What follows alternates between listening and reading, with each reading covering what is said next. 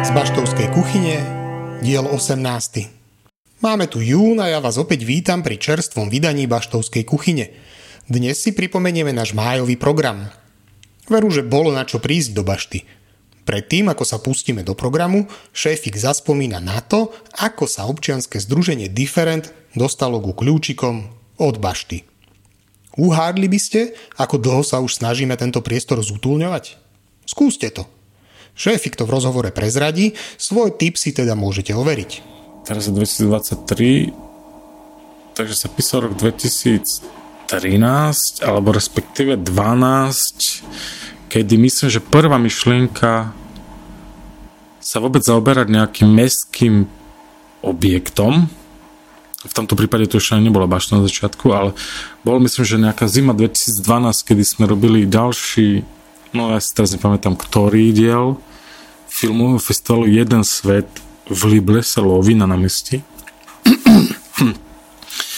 A v rámci toho festivalu sme mali taký diskusný večer na tému e, kultúra v Bardejove, že čo ďalej, kde som vlastne bol ja, kde bol hosťom, myslím, že aj pán Choma z Mestskej kultúry a, a Petr Radkov, šéf Košickej tabačky. No a vtedy vlastne sa diskusne vlastne riešilo aj to, že že či mesto má vôbec nejaké priestory, uh, nad ktorým by sa dalo rozmýšľať, že by sme my, my uh, si ich buď prenajali alebo nejako, nejakým spôsobom uh, išli do, do toho, tak a vtedy vlastne akože aj, myslím, že z úst Peťa Radkofa vyšiel taký nejaký taký pre mňa nejaký taký vec, ktorú som si vlastne to si pamätám doteraz a to bola tá, že to bolo také nejaké vnúknutie toho, že, že skúsiť vlastne na meste sa spýtať, že či existuje nejaká možnosť nejakého priestoru, kde by sme mohli začať fungovať, lebo po tých desiatých rokoch fungovania vždycky v iných kluboch, bároch a všeli kde, čo som vlastne spomínal aj v minulých príspevkoch, nás to už prestávalo baviť a začali sme sa, vtedy vlastne sme sa začali uh, zaoberať myšlienkou, že, že, že skúsiť to, začať riešiť, tak sme to začali riešiť. A je pravda, že vlastne našou našou prvou nejakou alebo prvým objektom, kde, kde sme zvažovali, že by sme teda akože do toho išli, bol už teraz neexistujúci priestor vojenského kína v areáli kasárenskom, kde teraz je Tesco a, a vyrúbané stromy, ale vtedy ešte boli kasárne, opustené kasárne, nové zrekonštruované budovy a v rámci uh, toho množstva budov, ktoré v tých kasárnech boli, bolo vlastne budova vojenského kína, úplne optimálny priestor, kde sme si povedali, že toto je super, úplne, že že to, do toho by sme išli, tak sme začali komunikovať s mestom, ale vlastne po veľmi krátkej dobe nám bolo povedané, že, že, to, ne, že to nemá šancu, teraz asi všetci vieme, za, za, za akých dôvodov, ale že proste že tam sú iné záujmy, tak, e, tak to padlo vlastne celé, vlastne sa to zrovnalo so zemou. A potom vlastne bolo kvázi akože a neviem, či aj tá odpoveď nepadla na tej zimnej diskusii, že, že jediné, čo teda mesto môže ponúknuť sú bašty, tak sme si pozreli niektoré z nich a jedna z tých bašt, ktoré sme vlastne boli aj osobne sa pozrieť uh, s úradníkmi vlastne, ktorí to mali na starosti tie budovy a teda, teda, tak bola táto vlastne budova hrubej bašty, v ktorej sme vlastne už teraz 10. rok No a, a toto vlastne od prvého momentu my sme tu prešli, vtedy akože samozrejme vyzeralo úplne ináč než teraz, znútra aj zvonka.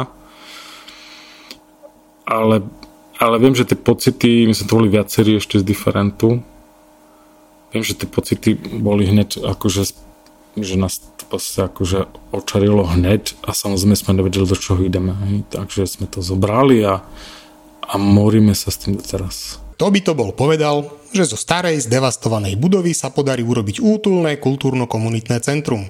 Zázraky sa dejú aj na ďalekom severovýchode a Bašta je toho príkladom. Pred rekapituláciou májových zaujímavostí ešte jedna infoška z našej kuchyne. V máji sme sa zúčastnili dvoch školení. Jedno bolo v rámci siete nezávislých kultúrnych centier Anténa a druhé v rámci programu Bystriny, do ktorého sme sa zapojili. Opäť o tom porozpráva šéfik. Mm, v maji sme boli na takých dvojnových dvoch takých e, príjemno pracovných veciach. Jedno bolo, že dvojnovka uh, antény, čo, ktoré vlastne sme členom už, už dlhšiu dobu. Uh, tá bola tentokrát v Rožňavskom kláštore a, a, a riešili sme tam vlastne v rámci všetkých centier dôležité veci. Jednak sme príjmali nových členov, čo sa vlastne deje na tej, na tej súhrnej porade vlastne stále, keď sa stretávame. A, a riešilo sa tam vlastne čo ďalej v rámci, v rámci anteny tohto roku. Riešili sa tam nejaké spolupráce um, aj cezhraničné, veľmi, veľ, mali sme veľmi dobrú debatu s českou sieťou, ktorá sa volá Síť, ako na nejakej, na nejakej možno úspešnej spolupráci v tomto roku a, a, a riešil som kopec ešte zaujímavých vecí. To bola anténa. A potom sme mali vlastne dvoj, dvojdňovku Bystrin, ktorá vlastne takisto koluje po centrách po Slovensku a tentokrát to bolo vlastne u nás. Dvojdňovka, na ktorej okrem nás ešte bola Košická tabačka, Lip, Lipťáci z diery do sveta, Žilinská stanica a ešte Modra a ešte zo pár centier ďalších. A témou tejto dvojdňovky vlastne boli partnerstva, čo je vlastne naša takisto taká nejaká už krvná skupina pomaly, čiže to bolo super. E, boli super, znova super školiteľia a, a, zaujímavý večer bol aj predtým, kde som vlastne s partnersky stretli okrem nás a Bystrin aj, aj miestny biznis sektor, uh, kde sa rozvíjala veľmi zaujímavá debata o, o, o budúcich možných partnerstvách, takže, takže to akože obidve akcie boli super. Toľko ku informáciám z Baštovskej kuchyne. Teraz si pripomenieme program. Počas mája ste u nás mohli stretnúť kapely z rôznych koncov sveta – Navštívili nás bratia z Česka, privítali sme kapely z Talianska a aj zo Švajčiarska, Gréci nám dokonca pomohli poupratovať priestor okolo bašty, ale jeden koncert sme museli aj zrušiť. Ako a prečo sa to celé udialo, zreferuje opäť šéfik. Majové koncerty boli znova bohaté a, a kvalitné. Čo sa týka účasti, niektoré menej, niektoré viac, ale Druhýkrát napríklad v, už to bolo u nás belgický Vision in Clouds, čo je vlastne super taká popová gitarovka, ktorá, ktorá zaujme podľa mňa každého, kto si ich vypočuje. Teda, no, bolo to myslím, že to je týždeň, nie, to bolo v piatok, ale neprišlo na to toľko ľudí, koľko som myslel, že príde, ale aj tak, aj tak uh, už tradične museli celý set opakovať už druhý krát, čo sa vlastne stalo aj, aj 5 rokom. Takže podľa mňa ľudia boli veľmi spokojní a bol to super koncert. Si myslím, že prídu znova o rok. Potom tu boli vlastne posledné, miestni poslední decembroví dní, ktorí hrajú raz za rok bar 9 Bašte. Boli na turné što, 4-5 dňovom turné boli vlastne so ich sesterskými, bratskými vlastne českými Duben v Pešti.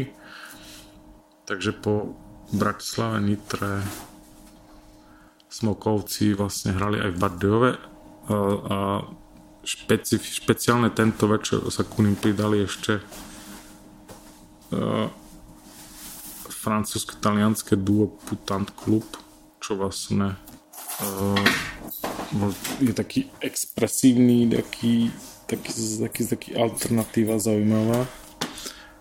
Čo, čo už asi neurobím nikdy a teda akože mínus toho koncertu bol ten, že, že boli majstrovstvá v hokeji a sme to museli ne, neviem, možno akceptovať, že, že až keď skončil hokej sa začalo hrať, to znamená a to nebol dobrý nápad, lebo sme začali hrať až o nejaké pol 11.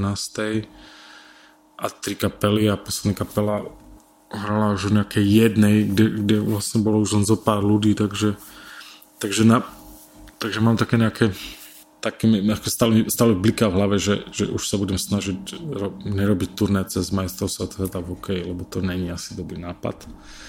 Uh, jed, jeden koncert, ktorý mal byť v maji a ktorý sa nekonal, bol dlho plánovaný jazzový koncert Nikola Nikitina a jeho kvarteta. Všetko špičkoví svetoví hudobníci, ale nie našou vinou, za čo sa chcem ospravedlniť, to, to nevyšlo. Niektorí muzikanti vlastne z tohto kvartetu nakoniec nemohli prísť ten dátum a zatiaľ doteraz sa nám nepodarilo vlastne zriešiť náhradný termín. Verím, že do budúcna sa s Nikolajom aj, teda aj, jeho, aj jeho spoluhráčmi, či už z Altar kvartetu alebo z jeho vlastného kvartetu, e, že sa nám podarí ich stiahnuť na nejaký iný termín. A týmto vlastne sa ospravedlňujem aj ľuďom, ktorí vlastne si kúpili lístkami, akože sa im ozveme, aby sme to by nahradili. No a na konci mesiaca to bola, to bola taká super čerešnička. To bol vlastne nedávny koncert uh, gréckých Blame Kandinsky a to bol taký a to bol taký útorkový, ja to, ja to volám, že to, to také koncerty v, v obývačke, lebo ne, to sú koncerty, kde nechodí cez týždeň nejak veľa ľudí, ale, ale vždycky tie koncerty sú príjemné, komorné a, a veľmi dobré a, ten, a, teraz, a takisto to bolo aj teraz. čiže, čiže tí Greci si, jednak sú to super ľudia a jednak hrali veľmi dobrú možno pre niekoho komplikovanejšiu gitarovú, takú, takú pozrkovú muziku, ale v našom prípade to aj z pohľadu kapely, aj z pohľadu akože ľudí, ktorí prišli na koncert, dopadlo super. Naše dievčatá sa pustili do odvážneho projektu. Mesiac nacvičovali čítanie textov z knihy Vagína monológy. V máji ich úsilie vyvrcholilo večerom, kde texty prednášali. Ako to skončilo a prečo to robili, prezradí Erika. Tak premiéra dopadla na naše prekvapenie veľmi úspešne. Mali sme hojnú účasť a podarilo sa nám vyzbierať 130 eur, ktoré v najbližšej dobe odovzdáme do Centra sociálnych služieb rodine, ktorá to potrebuje. A taktiež nás prišli podporiť aj naše kolegynky z tabačky z Košíc a plánujeme reprízu, prípadne my chceli by sme toto podujatie organizovať alebo nacvičiť raz do roka. Vždy to má nejaký charitatívny rozmer táto akcia? Uh, áno, to vstupné, ktoré sa vyzbiera, tak uh, má charitatívny rozmer a môže sa vlastne ďalej darovať ale skôr to podujatie, lebo niekto si povie, že čo môže povedať napríklad ďalšia séria, tak e, môžu sa tam stretnúť úplne iné ženy, môže tá performácia úplne inak vyzerať a takisto sme nepoužili všetky texty, čiže môžu sa použiť nové texty, alebo ďalší vyšší level je, že si ženy napíšu svoje vlastné texty. Napríklad toto už plánujú v Košickej tabačke projektu Objavte Bardejov sme pripravili v Bašte dve podujatia, kde ste mohli ochutnať, čo sa v Bardejove a okolí konzumovalo a konzumuje. Niečo o projekte vám prezradí Eva Kocanová. Pracujem v občianskom združení Také naše. A naše združenie sa zaoberá regionálnym rozvojom a rozvojom cestovného ruchu. A robíme také podujatia, teraz už sa dá povedať, pod značkou Objavte. A tento rok sme urobili prvé pilotné podujatie Objavte Bardejov ktoré nadvezuje na takú už našu, dá sa povedať, tradíciu. Podujete objavte Poloniny, ktoré robíme každý august a, a, a už teraz tento rok to bude štvrtý ročník. A úplne od začiatku sme mali stále tak v hlave, že by sme radi urobili niečo podobné v Bardejove a tento rok sa nám to podarilo, takže vznikol taký pilotný ročník festivalu Objavte Bardejov, ktorý trval od piatka do nedele. A v rámci toho festivalu sme chceli odprezentovať históriu mesta, ale takým iným spôsobom. A zamerali sme sa predovšetkým na osobnosti Bardejova, či už e, ktoré teraz niečo tvoria a v oblasti umenia alebo kultúry alebo gastra a taktiež aj na nejaké um, už um, historické um, osobnosti. Mňa osobne veľmi zaujal príbeh uh, Leonarda Štokla, takže toho sme zaradili do programu. No a tento zážitkový víkend eh, bol urobený spôsobom takých nezávislých eh, workshopov alebo nezávislých aktivít, my ich voláme eh, zážitky, ktorých bolo dohromady približne 15. Každý návštevník si mohol vybrať ten zážitok, ktorý sa mu najviac páči, ktorý mu, ho, mu vyhovoval a vyskladať si počas víkendu vlastný program. A tento spôsob sa nám veľmi osvedčil, pretože každý si vyberie to, čo ho zaujíma a, a zároveň je to koncept, ktorý pomáha ľuďom z regiónu privítať nejaký nový, nový typ návštevníka a zároveň v niektorých prípadoch si aj troška privyrobiť, pretože tieto zážitky sú platené a 80% ceny toho lístka ostáva ľuďom, ktorí ho vytvoria a my vlastne len zabezpečujeme propagáciu a predalístkov a taký ten organizačný manažment. Takže zatiaľ to vyzerá tak, že e, tento prvý pilotný ročník dopadol na dočakávania dobre. Nevedeli sme, do čoho ideme ale, a nevedeli sme, či to bude mať úspech, ale myslím, že sa nám to celkom podarilo a podarilo sa nám urobiť aj veľmi dobrú kampaň v médiách. Veľmi sme odpropagovali mesto možno trocha iným spôsobom, ako zvyčajne ho poznáme a cez iné témy a iné príbehy. Ale veľmi sa teším, že nám to vyšlo a hlavne sa teším z toho, že toľko miestnych ľudí sa dalo na toto nahovoriť a, a sa nadchli preto, aby vám pomohli s tým programom, aby sami niečo pripravili. A zatiaľ z reakcií, ktoré sme mali, tak boli veľmi také pozitívne až nadšené, že sa to páčilo aj tým miestnym ľuďom a sa im páčila tá skúsenosť s tými návštevníkmi. Na terase pred baštou ste mohli vyskúšať rómske a polské jedlá. Vypočujte si rozhovor, ktorý pripravila moja najmilovanejšia s omamami zo Zborova a ich mentorkou Paťou. Ty uh, si tu v, uh, v zastúpení polských jedál. Áno. Nejakých tradičných. Povieš, že čo ste robili a, a aké sú, čím sú vynimočné tieto uh, jedlá oproti slovenským? Uh-huh. Tak uh, Pripravili sme, e, teda moja mamka je Poľka, takže doma varí prevažne jej poľské jedla, ktoré si donesla z domu. E, máme tu dve, dva typy jedál, jedno sladké, jedno slané. Zo sladkého e, sme pripravili serník, ktorý je, to je, to je klasický polský koláčik, ktorý sa pečie na každú slávnostnú príležitosť obsahuje 12 vajec a skoro 2 kg tvarohu. Takže je akože aj veľmi ako finančne náročný, ale veľmi obľúbený. Je tam ešte aj puding, taký smotanový a hrozienka. A je ako veľmi obľúbený Poliakmi a pozná ho vlastne veľmi veľa ľudí, ktorí akože takto chodia do Polska vôbec, že cestovať alebo majú nejaký kontakt s Polskom. Takže to je taký, taký typický obľúbený polský koláčik. Že keď sa spýtam, že serník je tvaroch, hej? Áno, áno, áno. Uh, no tvárok je tiež po polsky, sa hovorí tvárok, ale, ale serník ako tvárok je tiež typ síra, hej, takže to tak volajú, že serník. Uh, no a z toho slaného jedla sme pripravili bigos, čo je v podstate niečo na štýl nášho, nejaká kombinácia srdínskeho guláša a kapusnice, len je to husté, je to tak oveľa hustejšie.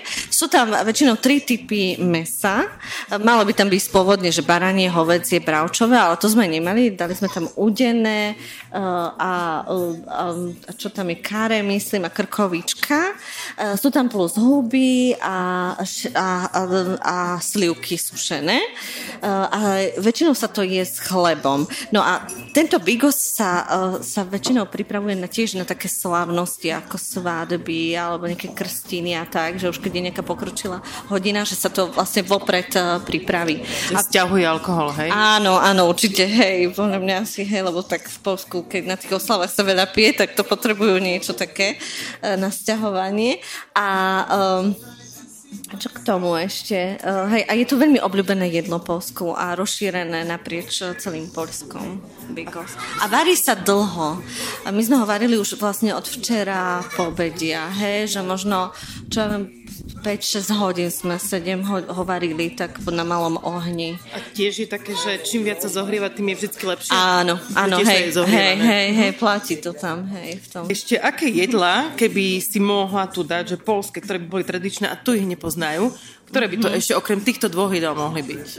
Tak je to polský barštík, ten sa zase pripravuje z z cvikly a z tiež vývaru a ten je tiež veľmi dobre tak odmasťuje. Uh, ten je uh, tiež sa pripravuje na takých oslavách a uh, z takých typických, čo by som tu, sú také polievky.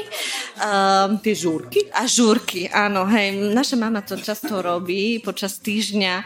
Žúrek, to je vlastne taký kvás, ktorý sa kupuje v Polsku a potom sa to tiež vyvára s nejakým meskom a dáva sa tam varené vajíčko na tvrdo, kde sa to je s chlebom, tak to je tiež veľmi také u nás obľúbené. Plus často robíme aj pyrohy, e, zemiakové pyrohy, alebo tiež to plníme s čerešňami alebo s nejakým sezónnym ovocím, že na sladko. To je tiež také ďalšie, také typické u nás. Sme tu uh, na objavené, kde sa vlastne predstavujú uh, jedla rôznych kultúr a vy máte jedla za rómsku kultúru. Čo ste priniesli a kto to robil a ako sa to robilo a čím sú špecifické? Ja som robila e, rómske jedlo ako rómske marikľa a robia sa tak, že sa používa iba muka, soľ, uh, cukor, voda a droždie. A to sú akože tie také, jak placky alebo lokše? To je to? Áno, to sú také ako... Podobné. Podobné ako placky, alebo lokše, neviem to priradiť, ale sú to z muky vyrobené. A čím sú, čím sú rozdielne ako lokše, alebo čo je na nich? Lebo ja čo som si všimla, keď som tu prišla, oni boli také hrubšie a také nadýchanejšie, či? Áno, sú hrubšie, nadýchanejšie, pretože je tam kvások je tam droždie a lokše sú robené uh, cesto zo zemiak, zemiakov. A tu sa nedáva zemiak a my to používame tie marikle na miesto chleba napríklad.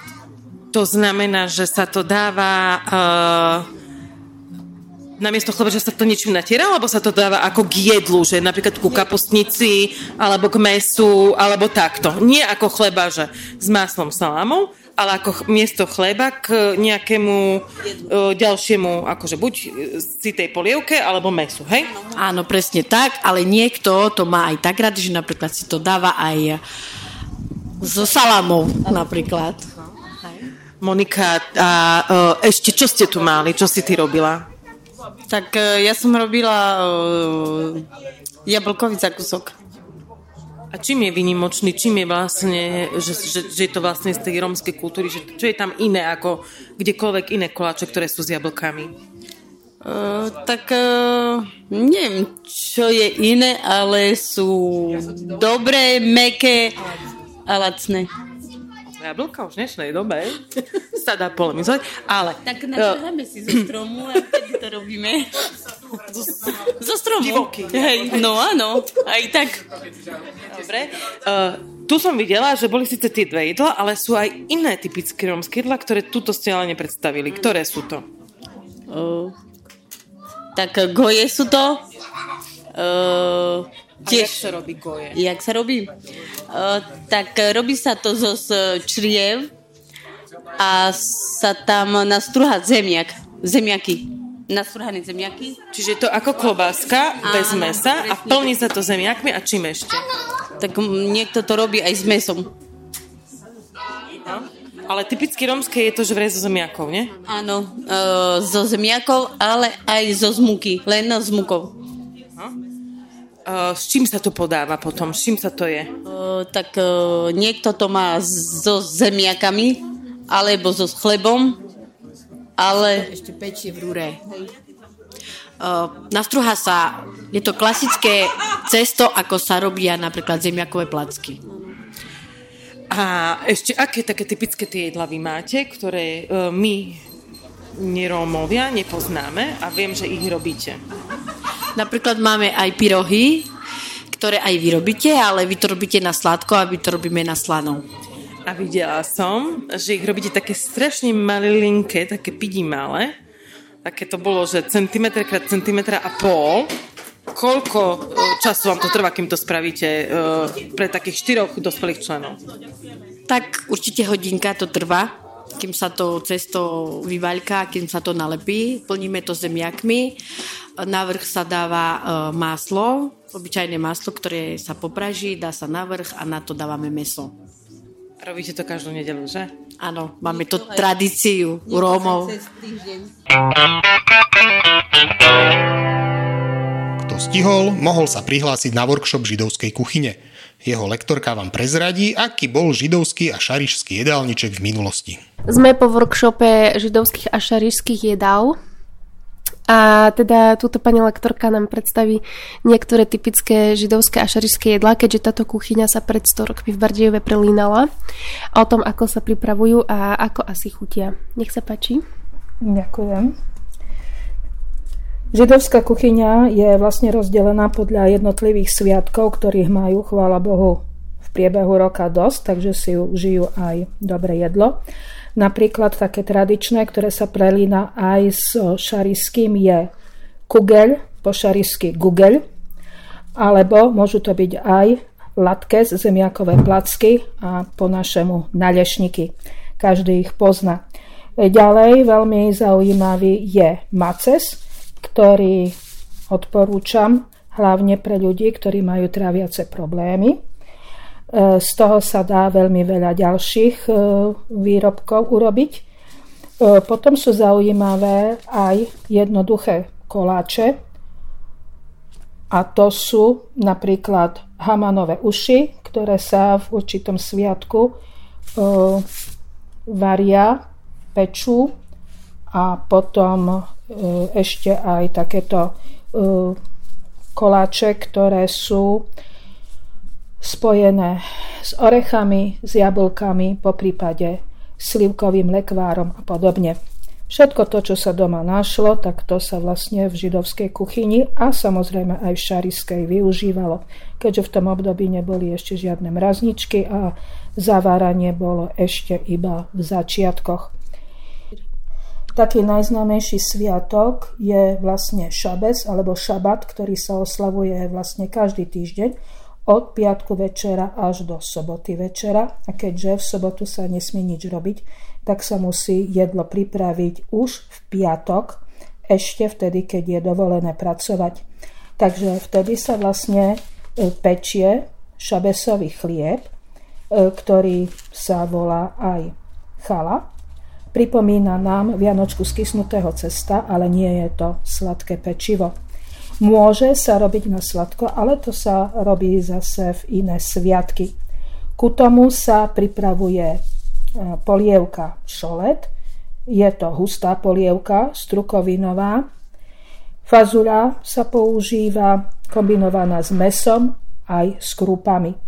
Cibuľou, veľa cesnaku. E, takéto jedlo konkrétne ten šolet sa robí tak, aby vydržal teplý až do soboty mm, obeda, kedy sa ešte je. Dá sa to robiť rôznymi spôsobmi. Jeden zo spôsobov je ten, že v minulosti e, nosili ten pripravený hrniec už s uvareným jedlom k pekárovi, ktorý to udržiaval teple v svojej pekárskej peci.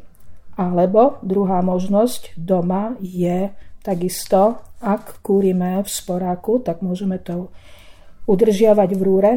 No a pri najhoršom, keď už ani toto nemáme, tak pod hrubou perinou. E, keďže som spomínala e, súčasť, ten šabesový chlieb, ten sa môže jesť ku polievke, alebo používa sa, aby nebol taký suchý, natierka z cíceru, ktorú poznáme pod názvom humus.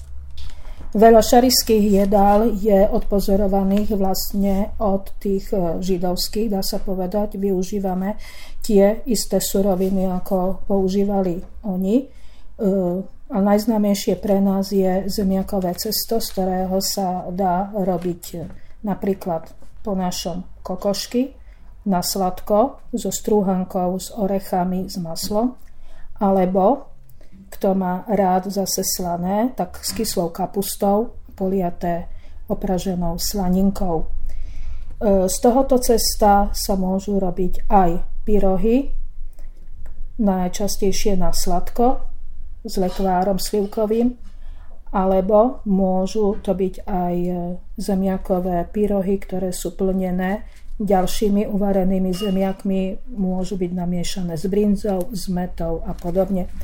Prísady si už každý môže dať, aké chce. V minulosti samozrejme tých prísad nebolo veľmi veľa, pretože nebola taká možnosť ako v súčasnosti. Ale keď to môžeme shrnúť, tak používali a aj my v zdravej strave používame veľa orechov, sušeného ovocia, slivkového lekváru, a netreba zabúdať na cesnak. Toto všetko a aj oveľa viac ste mohli zažiť počas mája v Bašte. Okrem spomínaných aktivít ste mohli prísť na dobré filmy, zacvičiť si jogu či zatancovať salsu. To už je z 18. pokračovania podcastu z Baštovskej kuchyne naozaj všetko. Počujeme sa opäť o mesiac. Dovtedy sledujte, počúvajte, pozerajte, navštevujte, klikajte a lajkujte. Aktivity Kultúrno-komunitného centra Bašta aj tento rok z verejných zdrojov podporil Fond na podporu umenia a za podporu ďakujeme aj nadácii Orange a jej programu Aktívna komunita s nadáciou Orange. Do počutia.